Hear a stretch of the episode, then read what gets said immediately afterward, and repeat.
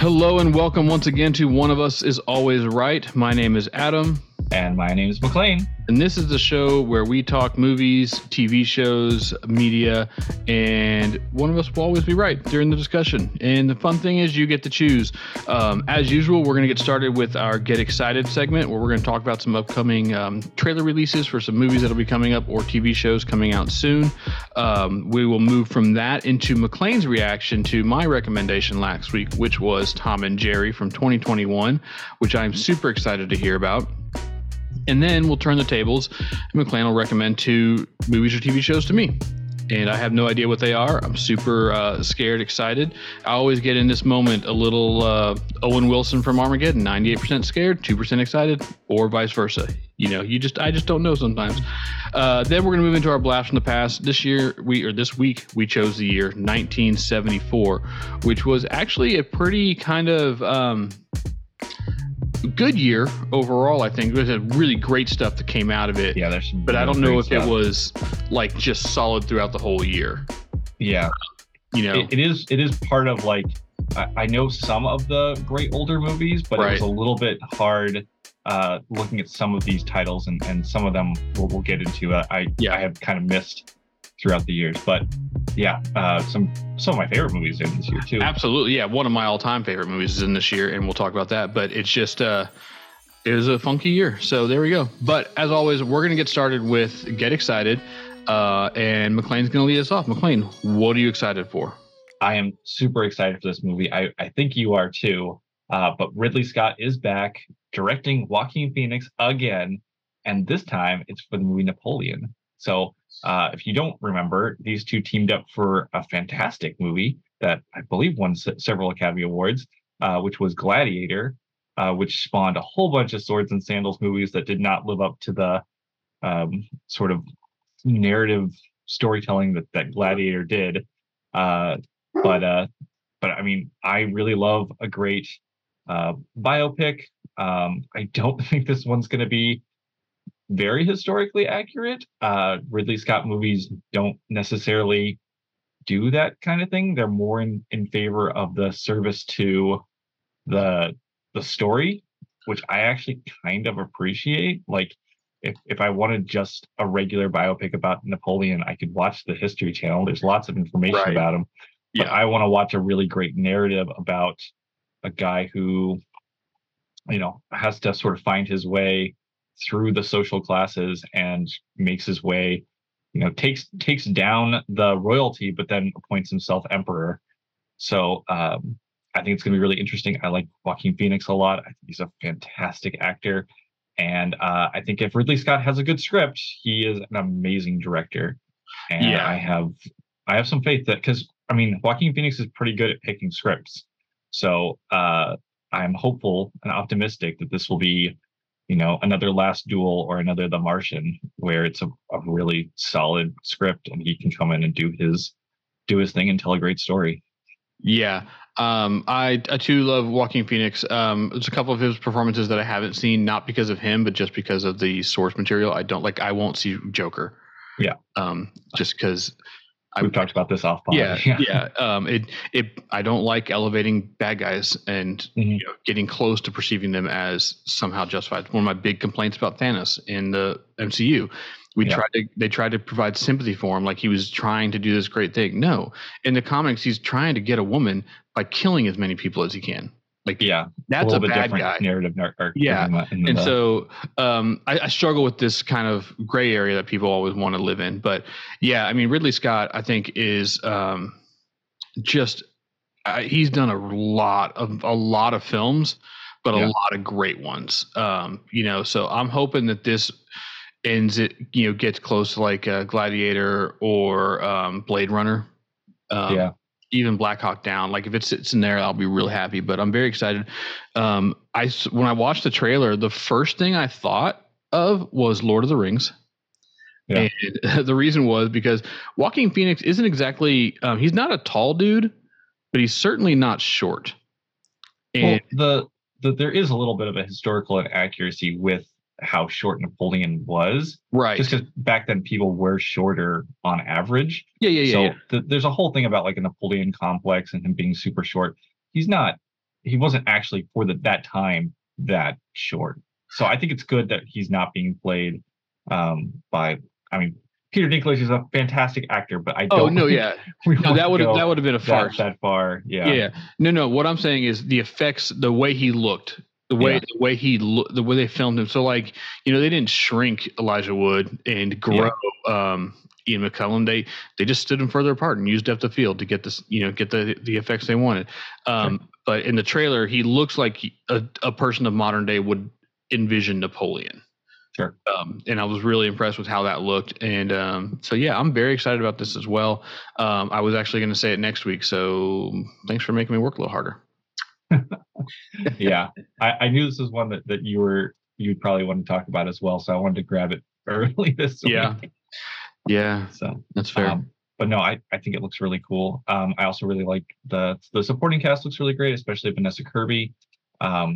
We're going to see her in a Mission Impossible movie pretty soon. So it'll be kind of fun to see this. So this is coming out to theaters at the end of the year, November 22nd. Yeah. So one of the first in that kind of Christmas season run. Yeah.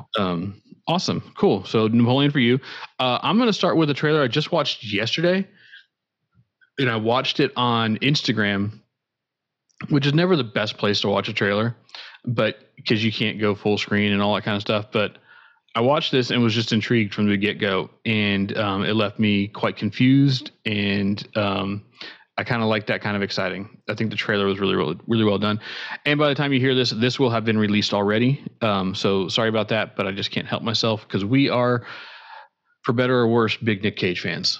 And he's got a movie coming out called Sympathy for the Devil. And this is the first time I've seen a trailer for it. I had no idea this was coming, but it's being released in theaters July 28th, 2023. And here's the movie info synopsis. This is off of Rotten Tomatoes. After being forced to drive a mysterious passenger at gunpoint, a man finds himself in a high-stakes game of cat and mouse where it becomes clear that not everything is as it seems. That's all we get. This stars Nick Cage. His character name is The Passenger. It also stars Joel Kinnaman, who I am a big fan of. Yeah, I was going to say this. That's actually the thing about this that gets me even more excited. Yeah, he looks really cool in this. Yeah.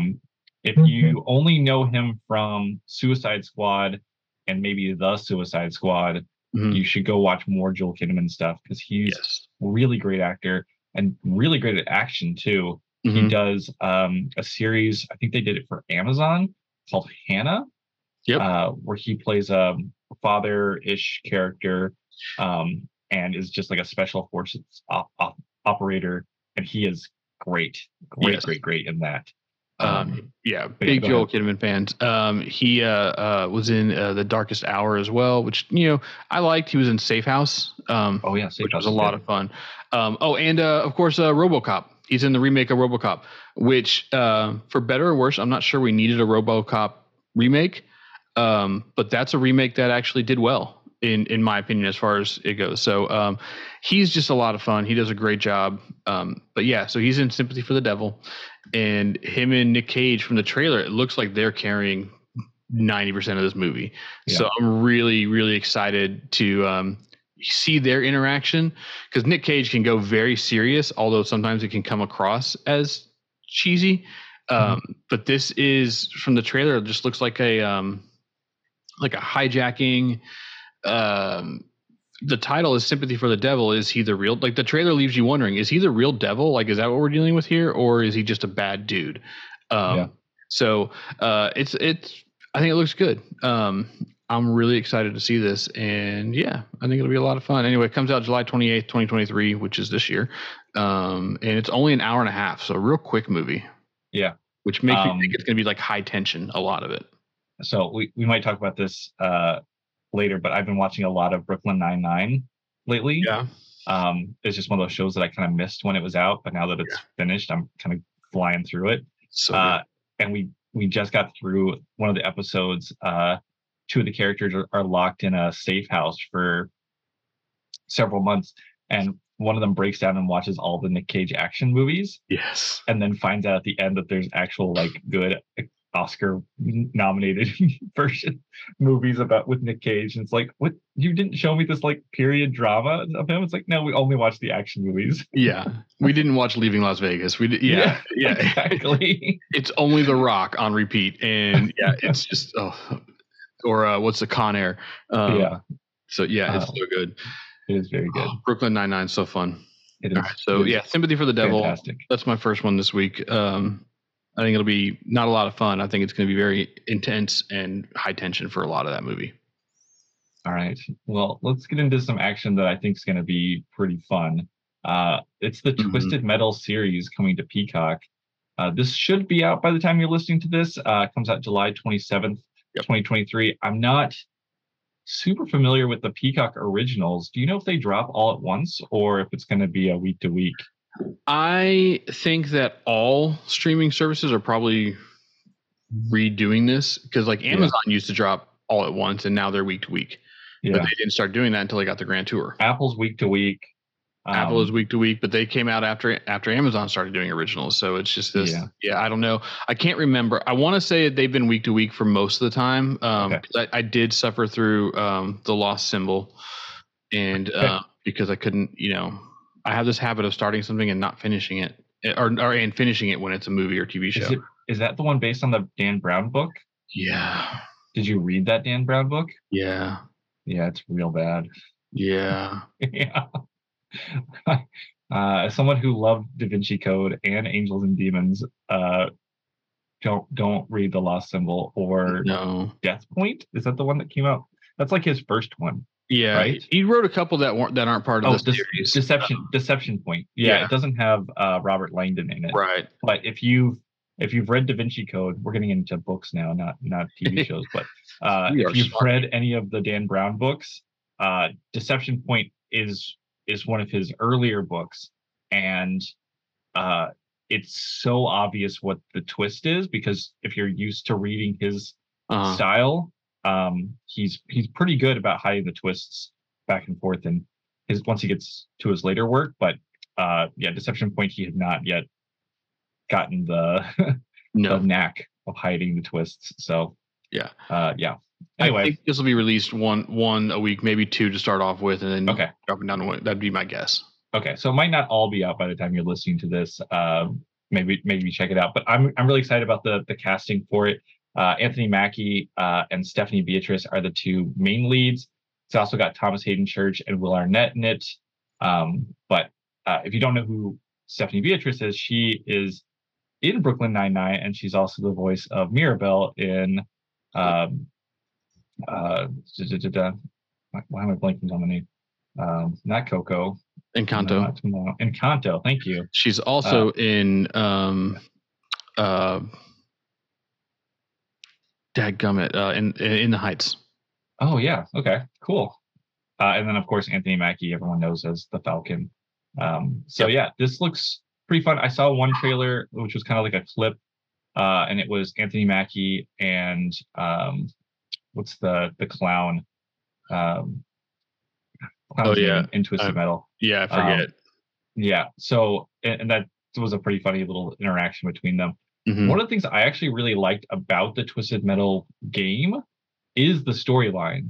So all of these characters are sort of these broken people for one reason or another. And all of them, like if you win the Twisted Metal tournament, you get a wish granted for you. Yep. And a lot of them are be careful what you wish for is sort of the theme of the Twisted Metal universe. So none of these wishes ever turn out the way that they want them to. One guy wants to be closer to his car, which is Axel wins like season 2 of Twisted Metal. And then season 3 is him trying to undo, just like all he wants to do is just undo his wish because he gets welded to his car and can't leave. So, yeah. Cool Thomas Hayden Church is in this, which I did not know. Folks would remember him from a lot of things. Wings was his big career start, but he's We Bought a Zoo, and he's hilarious in that. Sandman in Spider-Man 3. Spider-Man 3. Sideways is probably my favorite thing that he's in. Yep, he's in Spanglish as well. So yeah, he's a He's really good. I think I haven't seen a bad performance from him. I've seen bad movies with him in it, but he wasn't the problem. I just saw this. I have no context for it, but he's in the new Hellboy movie, which I have not seen, and he plays a character named Lobster Johnson. Yes. I've seen that, and I cannot picture when that happens. Okay, great. Cool. Yeah. But yeah, the series looks pretty interesting. I'm curious to see what they do with the story, if they try to make it more grounded. And I'm also curious, like, how much storyline we'll get for the other characters. Because part of the fun of the Twisted Metal game was getting to play as different characters going through it, and then getting to see their storylines kind of evolve as you played. I think Twisted Metal 3 was the first one that I played. And then I think you actually had to explain to me what the plot was of 2. Yeah. And like why characters were the way they were in 3. And then Twisted Metal Black is probably the last one that I played. Yeah. But, me and my buddies played this on repeat for a while. It was just one of our favorites. Yeah. And then you could turn on ghost missiles and infinite ammo and all that stuff. And I remember beating Spectre by just like running through, I think it was Paris or Vienna, and you just hide behind buildings and just throw seeker missiles ghosted back to them. Yep. You beat the level without ever seeing him. So fun stuff. All right, cool. What else are you excited about? So I am excited for Wonka. I think it's no secret here that I'm a Timothée Chalamet fan. I actually just got my wife to watch Dune. And I was very pleasantly surprised that she liked it. Great. So I think we've got a date night to see the sequel in November. But yeah, Wonka, I've kind of always had this special place in my heart for this kind of storyline. Like, you know, like one of the reasons I love toys is because I'm a child, and the thought of toys talking and interacting when we're not there is just really awesome. And I love candy. A documentary that's not at all a documentary about chocolate just is like, that sounds awesome. And so I've always enjoyed it. I enjoyed the musical aspects of the Gene Wilder original. I loved him in that. That's maybe my favorite Gene Wilder movie. I know that we will debate on that. But I think that's such a good performance. It is. That movie is such a classic. Right. And I think what sets that one over the top for me is the I saw it so young and was just like mystified by this magicalness of it. Yeah. And so it's like the sentimentalness of it pushes that over as a Gene Wilder movie to me compared to some others that I think we'll talk about later that he's in. But yeah, this is based on the book. It looks to me to be an origin story. Yeah. Which I think we fund. So we're not going to get Charlie, I don't believe. This is all Wonka getting set up, building his chocolate factory, starting his empire. Yeah. So I guess my hope is that this is a trilogy. We'll see. And that we get this kind of origin, that we get the Charlie, and then we get the last elevator. Yeah. Maybe. So, I think it'll depend on how well this does. Yeah. Talk about a movie that I had absolutely zero expectations for when it was announced. I'm like, I don't need this. I don't want to see. Right. I just want the Gene Wilder movie to exist. Just put it on a streaming service that I can watch and just leave it alone. Yeah. But that being said, this trailer looks really good. Yeah. And the cast looks I was just about to start talking about the cast. We've got Timothée Chalamet, Hugh Grant, Olivia Colman, who we talked about in the last episode or the episode before, or maybe both. I can't remember. Probably both. Sally Hawkins, Keegan-Michael Key, Matthew Baton, Matt Lucas, who's hilarious. He currently one of the hosts of the Great British Bake Off. Rowan Atkinson. Jim Carter, who was the head butler at Downton Abbey and has done other things as well. It's just, my goodness, what a fun cast to watch. Yeah, you have 3 Oscar winners in the top 4 cast members. Yep. And then additional talent after that. Also, what I just realized, Paul King is directing this. Yeah. Paul King has directed 2 of my favorite kids movies of all time, Paddington and Paddington 2. Just, yeah, he knows how to tug at the heartstrings, be silly, be whimsical, all the things that I think this movie will need.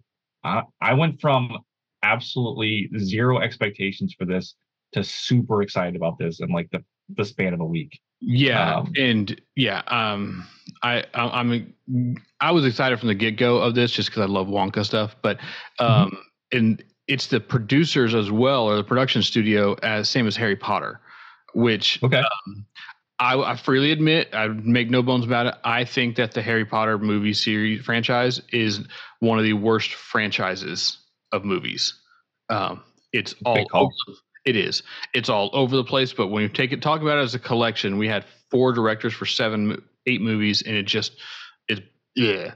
The best thing they did was hiring John Williams to do the soundtrack. That's the best part of any of the movies, aside from Harry. It was a good soundtrack.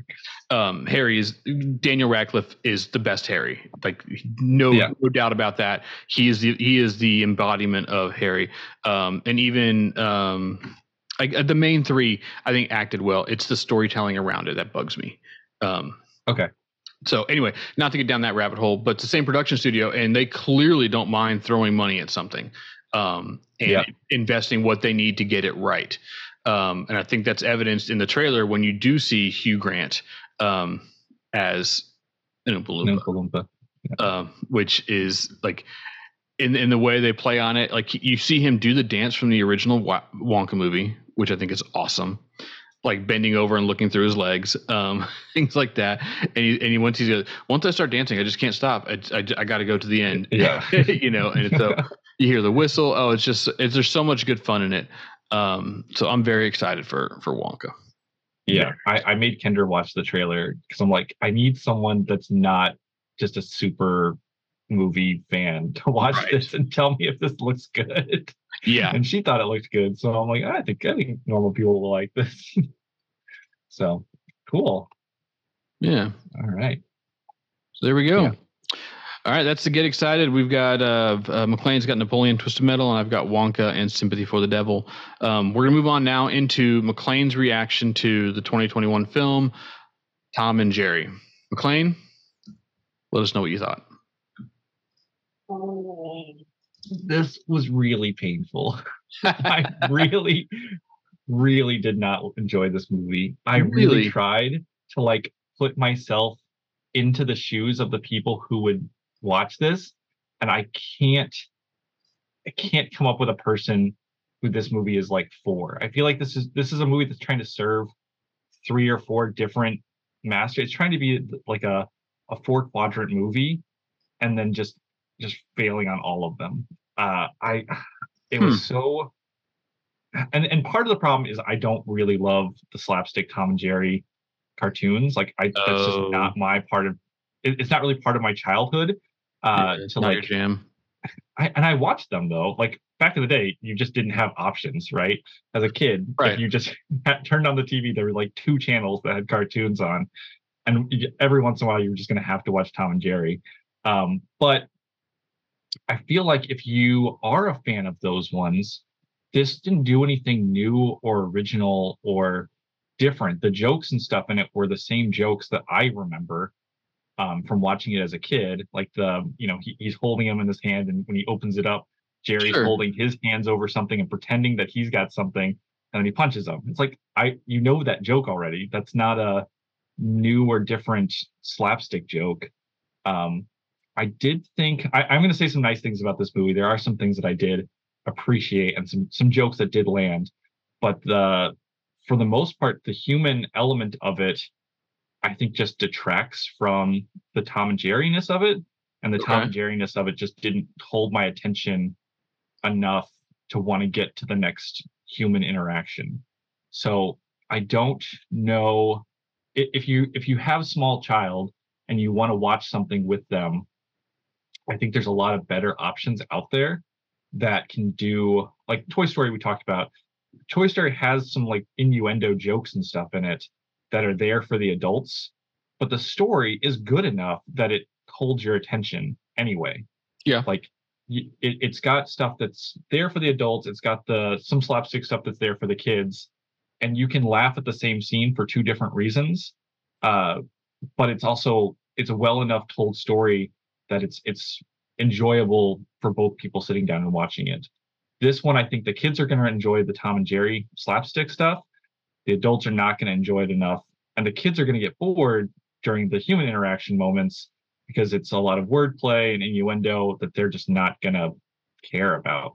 So if you wanted to just entertain your kid with Tom and Jerry, I think you can go back to the stuff from the 70s, 80s, or 90s. There's a Tom and Jerry show in every decade. Yeah. That you can just let them watch that. And it's a 30-minute episode that'll keep their attention long enough.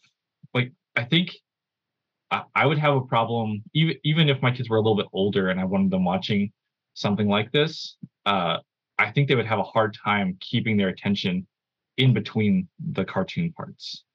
You know what I mean? I mean, I guess so. I mean, my kid was 7 when he watched this and fell out of his seat laughing for the whole movie. Okay. And he enjoyed even the parts where Tom and Jerry weren't in the movie. He goes back and rewatches this all the time. Really? Loved it. I could just be, I mean, maybe I'm just wrong. Maybe I have less faith in kids, but one of us is always right. But, and there, yeah, people are different and children are different, and that's the reality. And, you know, I think that, you know, you have a, just in general, you have a headier approach to movies than I do. Yeah. I think I have a simpler approach, and neither one is right or wrong, or righter or wronger. They're just different approaches. It's easy for me to just shut the world off and not care and just be absorbed in. And for other people, it's just more difficult. My wife is that way. Yeah.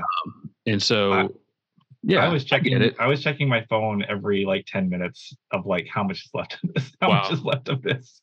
It was a lot.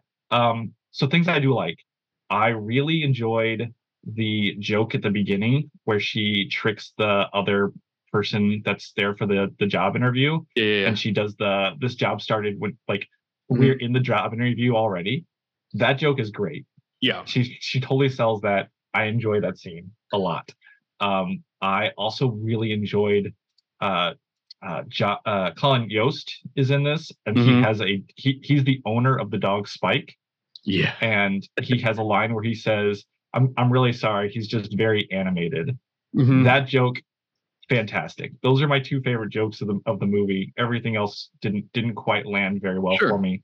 But there are a couple good punchlines like that. I do think the soundtrack didn't really hit well for me, but it wasn't. I think there are people who would enjoy the more hip hop soundtrack that aren't me. Right. I really enjoyed that they committed that every single animal is animated. Yeah. It made the world much more believable, as silly as it was. To have that consistency to it. And like, they really truly commit to it. Mm-hmm. Because even in like the fish market, the fish that everyone's eating, those are cartoons. When they go through the kitchen, the steaks are cartoons. The ham is cartoon. Like, everything that was ever part of an animal at any point, all of them are cartoons. So it was an interesting consistency. I liked it better than like, I think sometimes the Scooby-Doo universe as an alternative, right? Yeah. Scooby-Doo is this like animated dog, and then there's also just dogs in the movie. Yeah, exactly. Or like you think of like Mickey Mouse with Goofy and Pluto. Like, one's an animated standing up talking dog, and another one is a dog. Why do they both exist in the universe the way they do? So yeah. I like that consistency, that everything was an animated animal, and I thought that worked pretty well. Michael Pena has a couple good scenes, but I think his character was kind of all over the place. He had an accent in some of the scenes and not in other scenes, which was very odd. I don't know if it was just, was it a character choice that his character was nervous, so he starts speaking in like almost Italian accent? I don't know. It was a little distracting. I just didn't quite get there for me. I'm sorry. No, don't be. It worked. You know, we all have different opinions. You know, it's no big deal. It's not. It's I think it's not meant to be serious in any way. It's meant to just be kind of an escape, and some people's escapes are different, and that's not something that sticks to just movies. That applies to anything. Yeah. So some people escape from work by coming home and doing work at home, like yard work and stuff like that, which is, I don't understand. I escape work by coming home and playing video games or watching a movie, so we're all just made differently, and it's good. So no harm feelings for not liking it. But just as a reminder, so I think the Rotten Tomatoes kind of bear out this conversation a little bit. The critics are at a 30%. Yeah. Which really bugs me. And the audience is at 82. Yeah. And I think maybe they have the same problem that I did of 100% not understanding the audience this is meant for, because I really don't know who this is meant for. This is meant for families with kids that aren't super young but that aren't over 10. And this is meant for kids that are in that transitionary age of learning to watch more mature stuff. And this is just meant to be an easy. Really, what it is, it's meant to be an easy outing to the movie theater where you can watch something. You don't have to worry too much about what's in the content. It's pretty safe. It's Tom and Jerry. You know what you're going to get. You're going to get some cheap laughs for your kids. Get them popcorn, and you have an easy day off as parenting. That's ultimately what it's for. Sure. I was slightly bothered by the fact that I understand that it's Tom and Jerry, and I understand that the whole premise of their relationship is that it's antagonistic and they fight each other all the time. I was hoping for that turn at some point where they become friends, and we see a little bit of it. Yeah, right. I kept waiting for it to really here, we're gonna work together and save everything. But then by the end of the movie, they're fighting again. And I get that that's just, they have to just keep the dynamic. It's their brand. Yeah, it's so on brand. Yeah, but it just bothers me. It'd be like taking the Nike swoosh and turning it upside down. Yeah, I just wanted a wholesome message at the end of the day. I love Paddington. I just want more Paddington movies. I think charming and I would call that we should get along more. I would definitely call this wholesome. I wouldn't call it unwholesome, and I'd call it a more realistic wholesome than Paddington. Sure. Because it doesn't have that perfect ending that doesn't exist in real life. I guess that's true. We all have relationships that come and go in our lives that can cause us strife, and we push through them. Then we have some that cause strife, and we don't have to push through them. And then we have, people can get along for periods, and then it can kind of go to crap again, and get back together again. So, digging into that, yeah. But I think, like you said, I don't know that Toy Story is the most wholesome. 75% of that movie is Woody making fun of Buzz and calling him wrong and calling him dumb. Yeah, what I mean. Have you seen the original first cut of Toy Story where Woody is just mean, awful mean? And I think they have it's a tough line to balance of how you make a character that is obviously jealous and upset, but not unlikable. And I think Toy Story does that, but it is tough, especially when you have characters that don't talk. I will say the third act has a really great chase scene where they had set up early in the movie. They set up a skateboard with Wi-Fi that comes back into play, and a military drone that comes into play. And both of them get used very effectively. And I think, throwing out any sort of plot holes of how the communications are happening. But the action is actually really interesting and fun to watch. That was probably my favorite straight up Tom and Jerry moment. Sure. Is them working together on the skateboard and the using the drone to get the car to turn around and get them back to the wedding. So I like that a lot. What did you, so we talked about the consistency of having all the animals animated.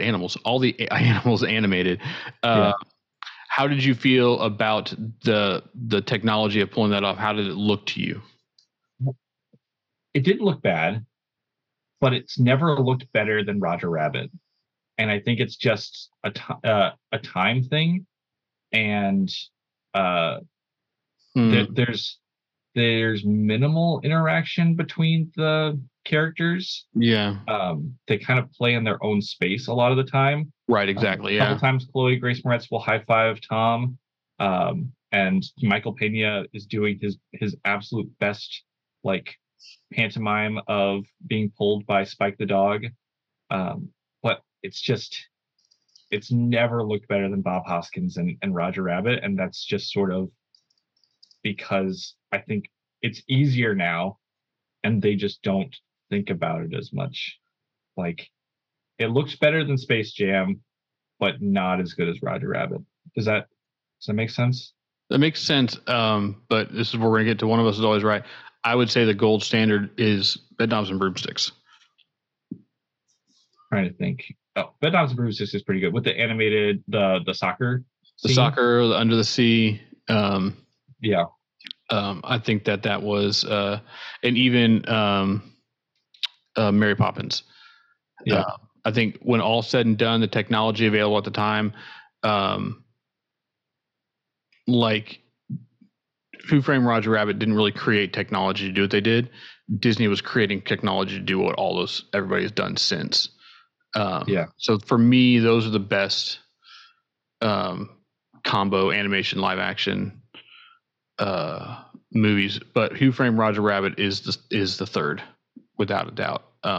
I think the difference to me is how close of an interaction there was, because with the and I totally agree with you. Bedknobs and Broomsticks and Mary Poppins are amazing, but there's a lot of space in between Dick Van Dyke and the Penguins. There's just no space when Bob Hoskins is handcuffed to Roger.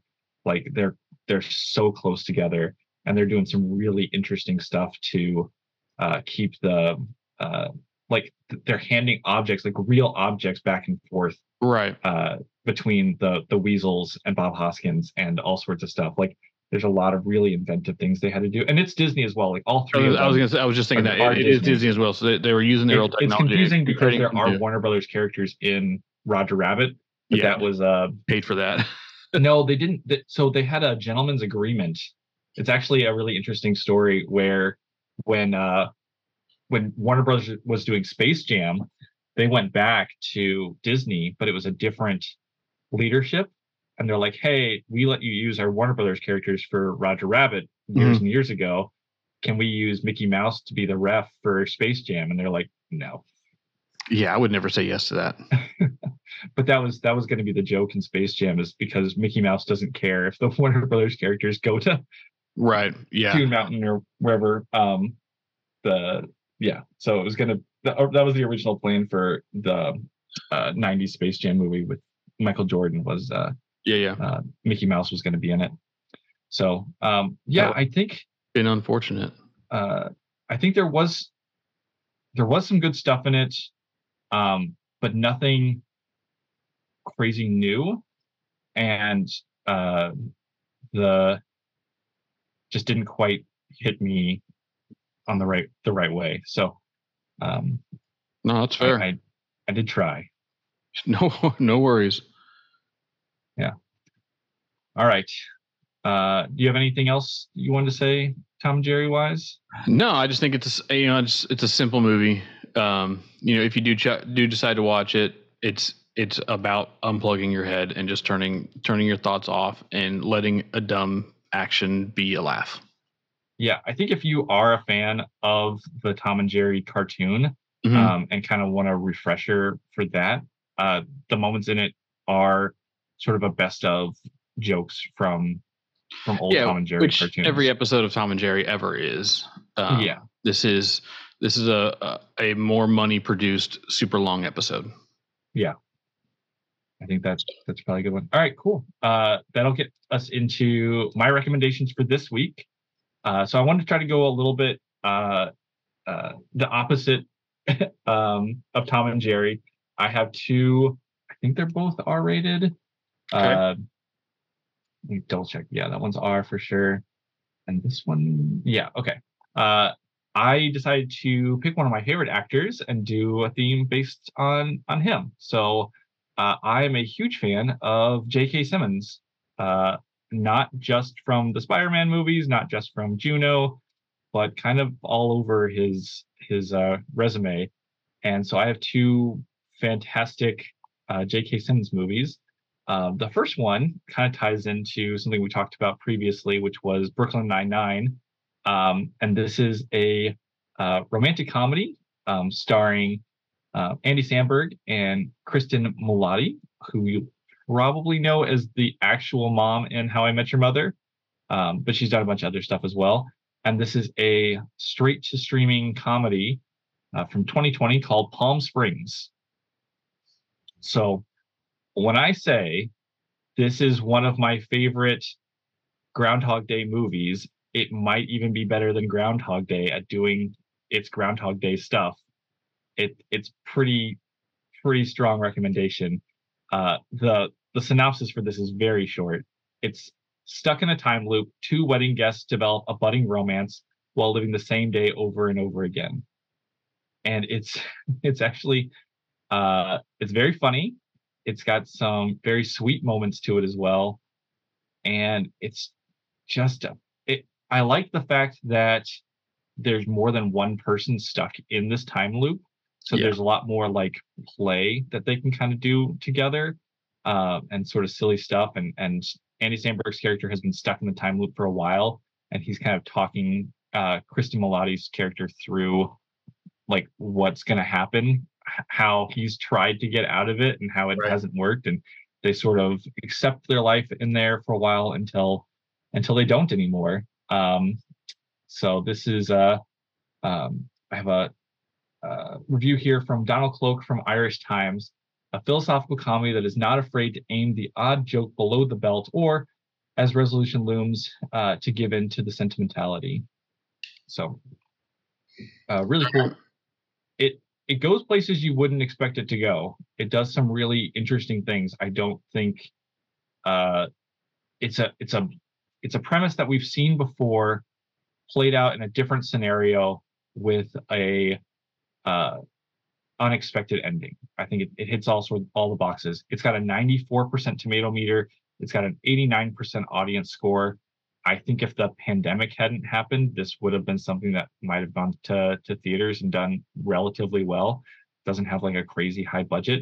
It ended up getting bought out by Hulu and going straight to streaming. So it is available to watch on Hulu streaming. It's not available anywhere else. So don't try to rent it on Amazon or Apple. You got to get Hulu to get this one. So okay, yeah, I think cool. It's worth it. Any questions? No. Did Andy? Are you a fan? Are you a fan of Andy Samberg's stuff other than Brooklyn Nine-Nine? He's hit or miss for me. Yeah. What are the hits? The hits is Brooklyn Nine-Nine. What's his stuntman one? Hot Rod. Yeah, that's a near hit. But like all of his SNL stuff, not a huge fan of. Dick in a Box, not a fan? No. Okay. The Mother's Day one, not a fan? No. So just, you know, I think I think he's a good actor and not a great writer. Okay. Have you seen Pop Star Never Stop, Never Stopping? No, and there's a reason for that. I'm a big fan of that. I actually went back and rewatched Hot Rod, thinking like, oh, I can do an Andy Samberg double recommendation. Right. Hot Rod does not hold up. It's bad. It's a bad movie. I could not in good conscience bring it to recommendations for people. All right. I remember kind of liking it at the time, not loving it, but liking it. And there's a lot of great clips from that movie. Yeah. But as a whole, it doesn't hold. Well, I mean, it holds like, I don't think there's any 18 to 20 or 20-year-olds that will not find it funny. Yeah. And so it's a generational movie in the sense that it's always got a generation coming into that age that wants to watch a movie like that. I don't even know. It's it's such a weird. It's not meant for people in their 40s or approaching their 40s. Yeah, I guess that's definitely true. It's a movie that has great parts, and I think it holds up well as YouTube clips and stunt scenes for sure. Like the stunt. Yeah, there's some killer jokes in it too. Cool Beans is hilarious. Yeah, but it's not. It doesn't have the sum of it is not equal to all the parts put together. And yeah, I think as a whole, it doesn't work as a full movie. But yeah, but I get again. Alternatively, I think Palm Springs is better than the sum of its parts, and has a lot of great individual elements to it. And as a full movie, it adds on it. So I think this is if you are, you probably have not seen Happy Death Day, but for those out there listening, if you're a fan of like the time loop genre as a whole, I think this holds up with Groundhog Day, Happy Death Day, Edge of Tomorrow, Live, Die, Repeat, whatever you want to call it. This definitely holds up with the rest of the stuff in the genre. And I think it also sort of adds more to it. So there's some really cool stuff in it. But yeah, so that's one. That's a comedy. All right. It is R-rated. There's some lewd stuff. It's only an hour and 30 minutes, which is kind of surprising how much stuff they're able to get into that hour and 30. The next one is a little bit longer, hour and 46 minutes. This is, if you are a fan of J.K. Simmons, you kind of have to watch this movie because he is so good in it. I think he won the Academy Award for this one. And it is a 94% tomato meter. So it's same critically acclaimed tomato meter. It's got an even higher audience score of 94%. Yeah. And that is Whiplash from 2014. So this is a musical drama. It's also available on Hulu, but this one you can rent or buy on Apple TV or Prime Video. So this is, and I did double check, it is streaming on just regular Hulu. You don't need to have a premium subscription or another added thing to it. So it's got Miles Teller, who you'd know from Top Gun Maverick. Yeah. It's his most recent thing. He's also been in some movie really of Fantastic Four. Sarcasm. He was also in the Divergent series. Like he's been in some pretty miss movies for me. But he's also like really good in this. This is the movie that people saw it and then they're like, "Oh, this Fantastic Four movie is going to be great because Miles Teller's in it." And then it's like, what happened?" So he's very good in this. The movie info is Andrew Neiman, Miles Teller, is an ambitious young jazz drummer in pursuit of rising to the top of his elite music conservatory. Terrence Fletcher, J.K. Simmons, an instructor known for his terrifying teaching methods, discovers Andrew and transfers the aspiring drummer into the top jazz ensemble, forever changing the young man's life. But Andrew's passion to achieve perfection quickly spirals into obsession as his ruthless teacher pushes him to the brink of his ability and his sanity. So there's a lot of discussions that this movie brings up about, like, can you be a happy artist? Like, can you achieve anything in life that's difficult without strive and adversity? Like, can people just succeed happily? And this movie makes the claim that no, you can't. You have to have suffering to create art. And it's a very interesting perspective on it. J.K. Simmons puts in an amazing performance. Lots of memes generated by it, but in the movie, it's done extremely well, and they have a great sort of back and forth relationship between the two. This is a review from Jason Bailey of Flavor Wire. It's a thorny, thoughtful movie that asks provocative questions and isn't cocky enough to boast of knowing the answers. So that's it's actually a more recent review from 2016, but yeah, it's great. It's a hard watch. It's not fun, yeah, but it's it's interesting and it's captivating, and you'll want to. It'll be impossible to like look away. It's kind of just engaging.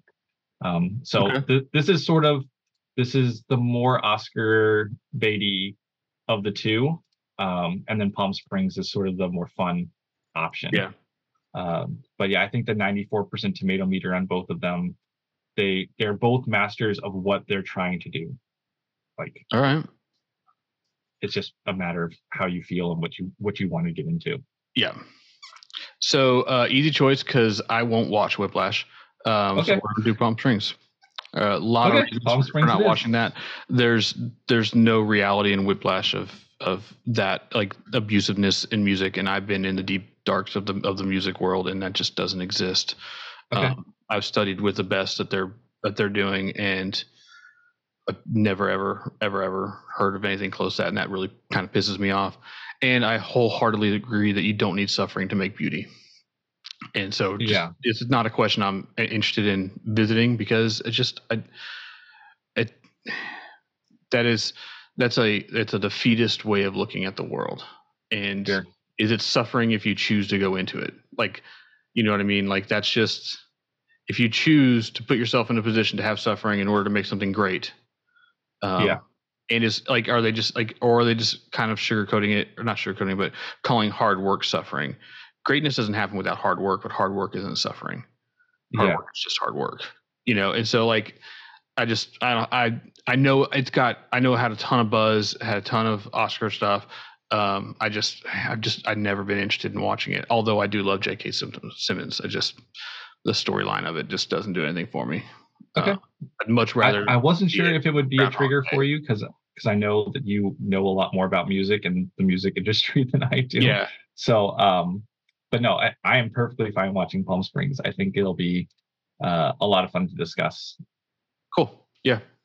Interested to see. I'm interested to see if your claim of better than Groundhog Day holds up, because it's debatable. To say something is better than something starring Bill Murray is always a challenge to me. Yeah. You know, like, Groundhog Day was really well written, but exceedingly well acted in Bill Murray and Andy McDowell and the goofball. Yes. I can't ever remember that actor's name, but yeah. Yeah. J.K. Simmons is playing sort of third fiddle in this. But is he stuck in the loop too, or do I not need to know? You will find out as you get into it, but he's a very pivotal character to the sort of the heart of the film. Okay. So yeah, and he's listed really third. I'd expect him to be up there. Yeah, he's very good. Cool. So we're going to be watching Palm Springs. It's very funny. Get ready to laugh, and it's going to be on Hulu. So I'm excited. What's next? What is next? Is our blast from the past. So the next, going backwards to the past, fun stuff there. We're going to talk 1974. Usually McLean is our theme generator. And I'm not sure. So I have a reason for this. So Hanna-Barbera released Tom and Jerry in the 40s. 1940 to 58 was sort of the Hanna-Barbera's original 114 episodes that included Tom and Jerry. The first Tom and Jerry show, though, happened in 1975, and we've already done that year, so we're doing 1974. There we go. There it is. I followed that completely. So let's 1974. I'm super excited. We talked about this a little bit at the top, that I would call this an up and down year for movies. To me, it's kind of an extreme this year. The ups are really good, and the downs are kind of really bad. And there's not a whole lot in the middle that is just like, just entertaining without being grand or awful. Yeah. Does that make sense? That's kind of how I found it. So I'm interested on your take. Let's see. What's your first one? 1974, Blast from the Past. Bring it on. All right. If there is a middling movie, it might be this one. This movie is very good. It is not perfect, but it is not The Longest Yard. So this is a fantastic Burt Reynolds performance. The movie itself is very 70s. It's got some non-feminist views towards women for sure. But it's a lot of fun. It's got a great car chase at the beginning. It's a football movie. You know, I love a sports movie of any kind. And this is one of the greats. So it's an ex-football star doing time, is forced by the warden to organize a team of inmates to play against their own lineup of guards. The warden tries to blackmail him into throwing the game, but the convicts have their own ideas and see the game as an opportunity to repay some of the brutality they have endured. So he's trying to create this football team, and the main pitch for it is like, you can beat up the guards. And so people are like, oh yeah, sure, we'll do this. So it's a very brutal football movie, full contact all the way. There is a remake of this that came out in the 90s with Adam Sandler, yep, and Chris Rock. It is not nearly as good, but the comedy is probably a little bit less dated. 2005. Sorry. Yeah. Everything for me, Adam Sandler, happened in the 90s. Yeah. It's hard. Yeah, it was his big boom. It's hard not to think that way. I think of everything in the 90s, but you're right. 2005.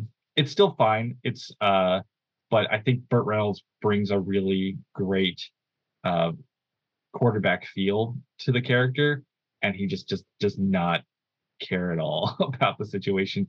There's another remake of this called Mean Machine, which is about soccer, or English football, which is probably my favorite of the three. But yeah, they're all very good. But yeah, this is I think this is one of Dad's favorite movies. I definitely watched it with him. I think so too. Yeah, I watched it with him a couple times. Yeah. And I remember he had to sort of explain like who Burt Reynolds was and how like the reason why he was just like this sort of sex symbol at the beginning of the movie. And going back to my my normal roots, this is available to watch on Paramount Plus subscription or Prime Video subscription. So if you have either of those, you can stream this right now. It's 2 hours long. It's a little bit longer. It's a little more plotting because it's one of those older movies where they just sort of show everything. But yeah, it's a lot of fun.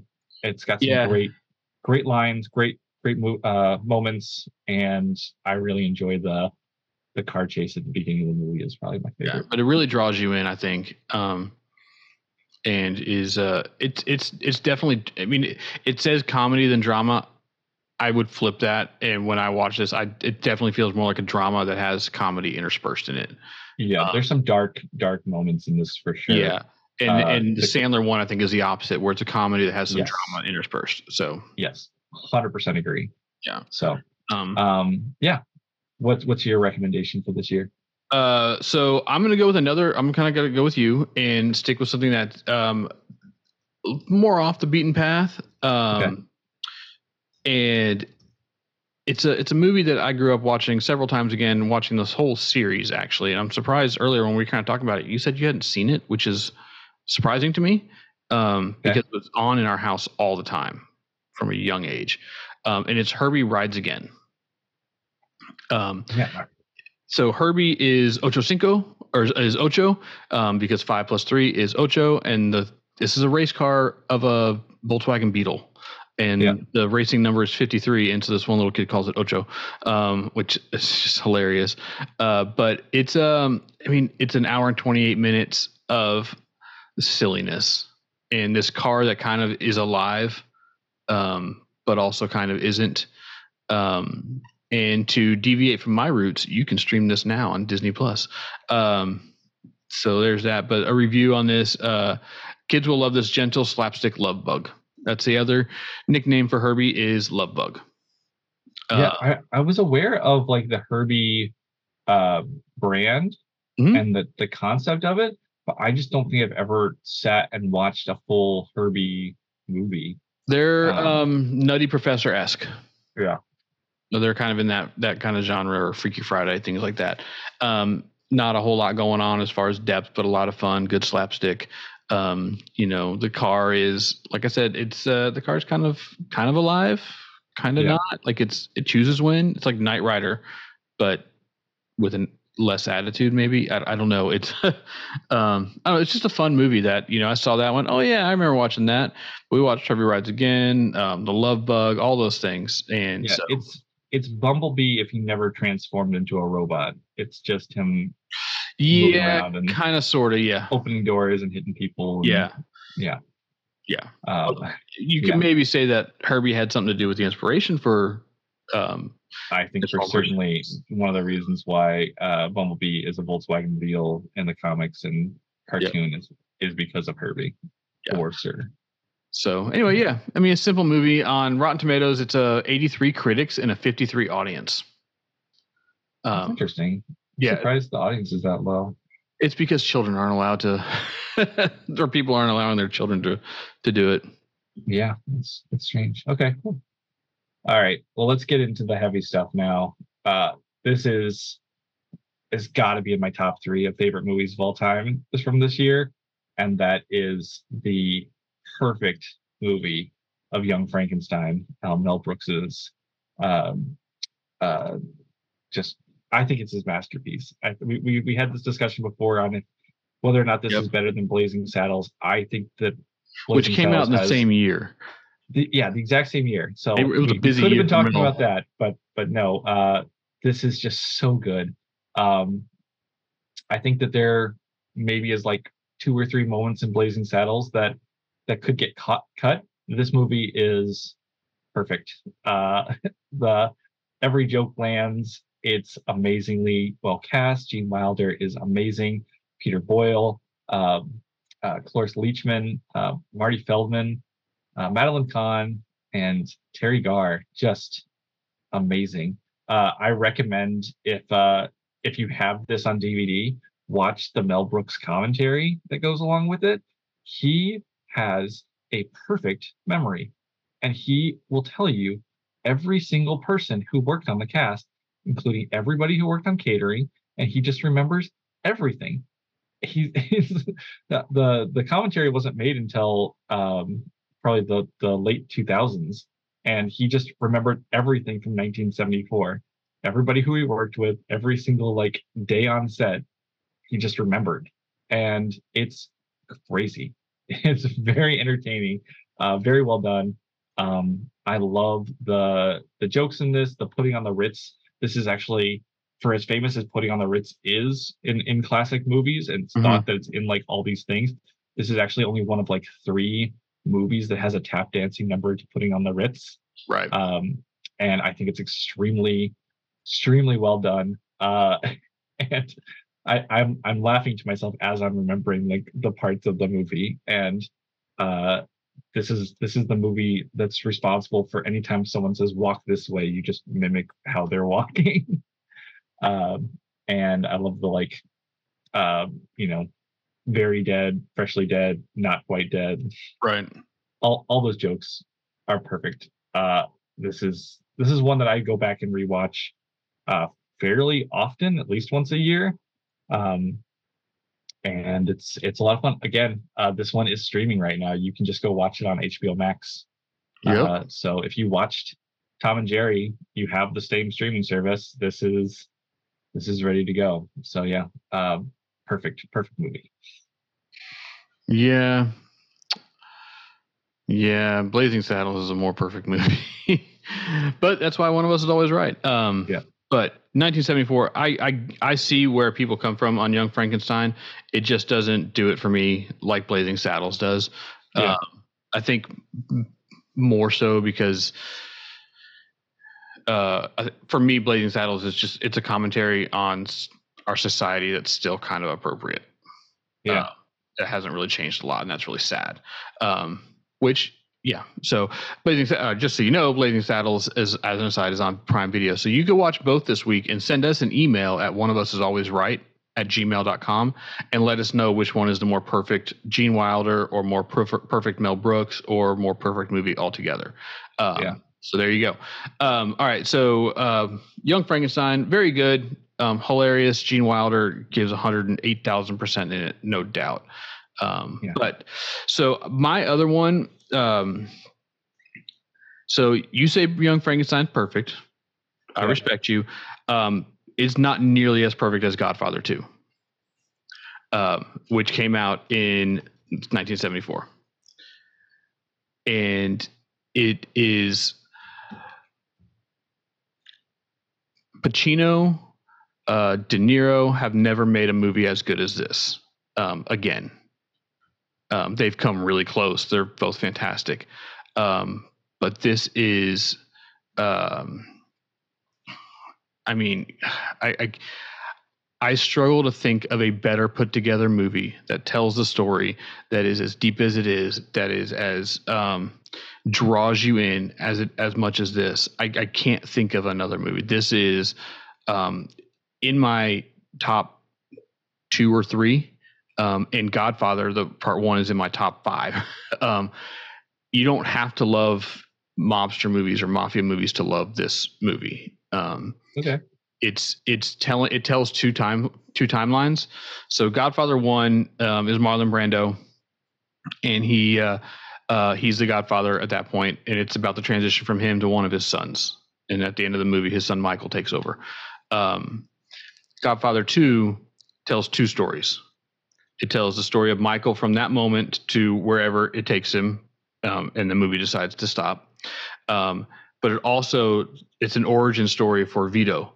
So it shows Vito in Sicily, having to escape the mafia there, the Cosa Nostra, and comes into New York and starving as a little kid, getting a job at a local market, just as a grocery boy, and then stumbling into his buddies. I can't think of her names.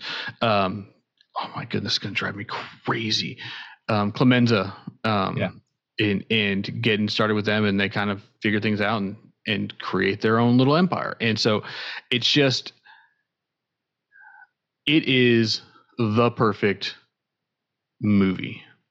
Okay. We talked a little bit about this before the podcast started, and I revealed to Adam my dirty secret that I have not seen The Godfather Part 2. And I did tell you I had a reason, and I'll tell you this reason now. I'm very curious about this. So I did not watch The Godfather until very late. Okay. And when I watched it, I thought it was hilarious because I saw all of the references from Family Guy, The Simpsons, anything like that has anything in pop culture references The Godfather. And so I could not take it seriously because it just reminded me of all these funny moments. Like, you're supposed to feel this like dread seeing this horse head in someone's bed. And to me, that was just one of the funniest things ever because I'm like, Oh, I get it now. That's why they do that in this episode of The Simpsons or whatever.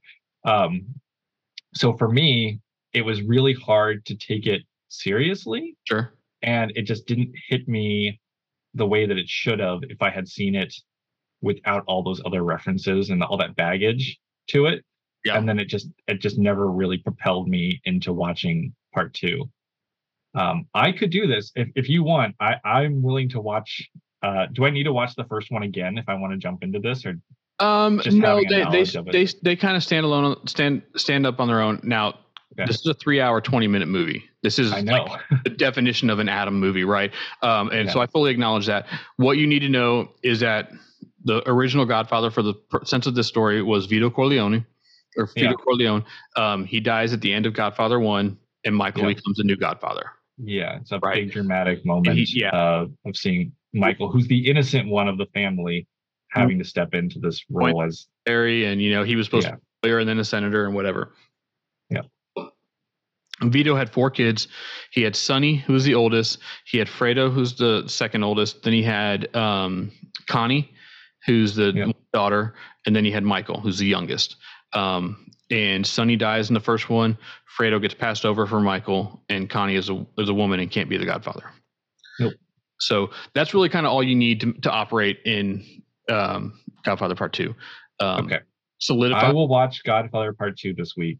Okay. Fill that media hole that I have, and we can have a short discussion about it next week. I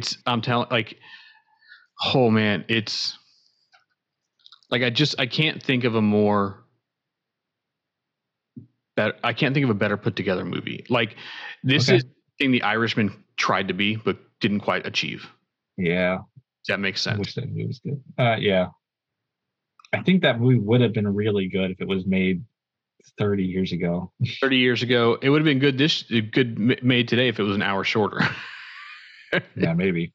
But cast differently. But yeah. Gino in this, I mean, this is one of those, like every now and then you watch a film and you come out of it. Like for me, it's Cillian Murphy in Peaky Blinders.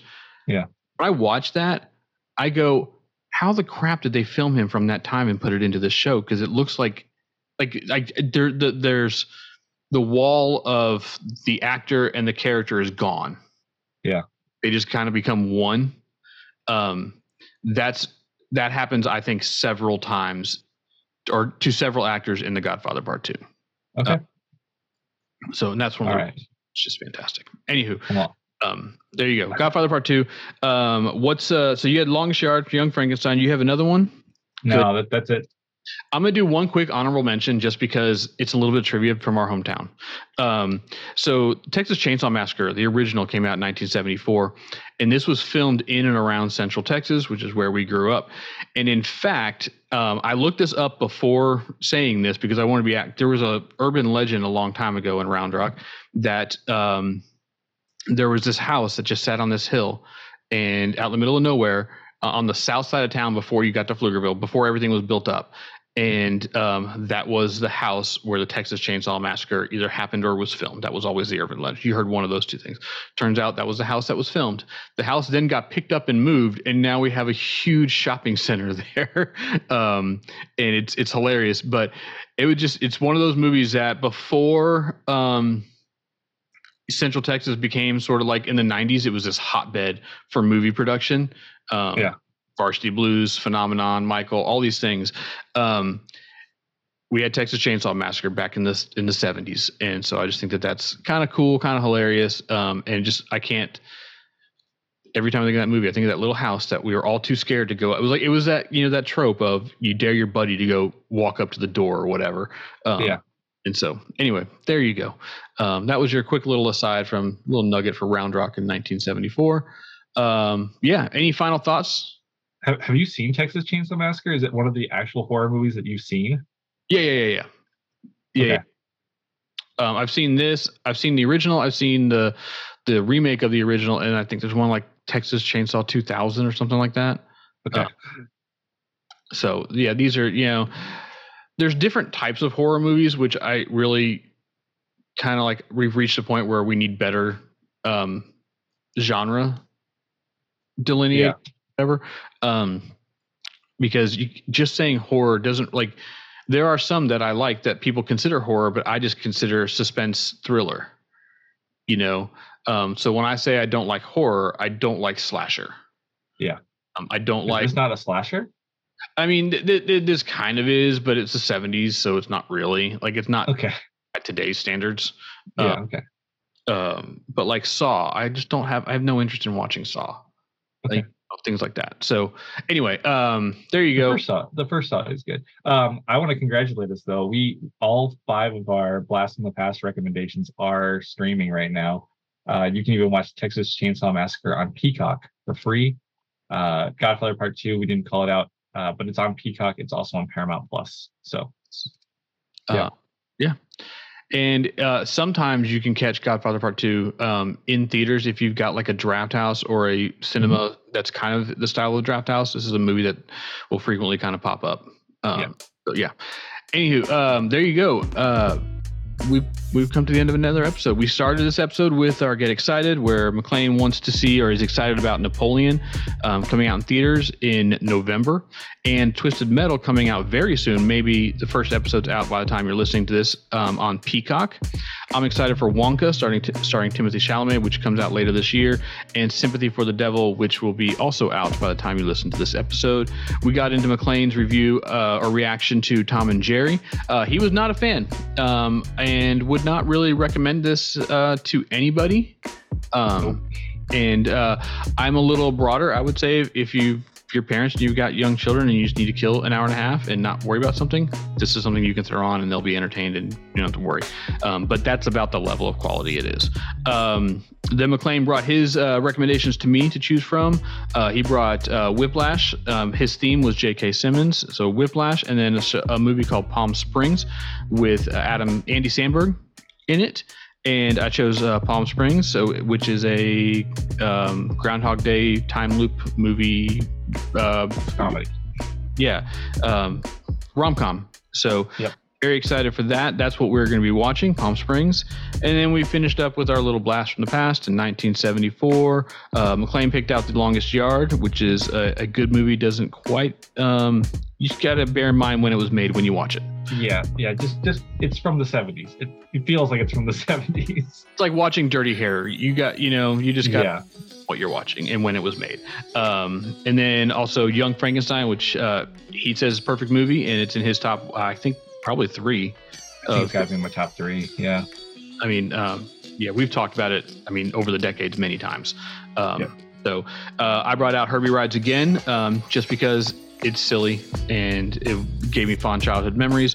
We talked very briefly about Chainsaw Massacre because it was filmed in our hometown.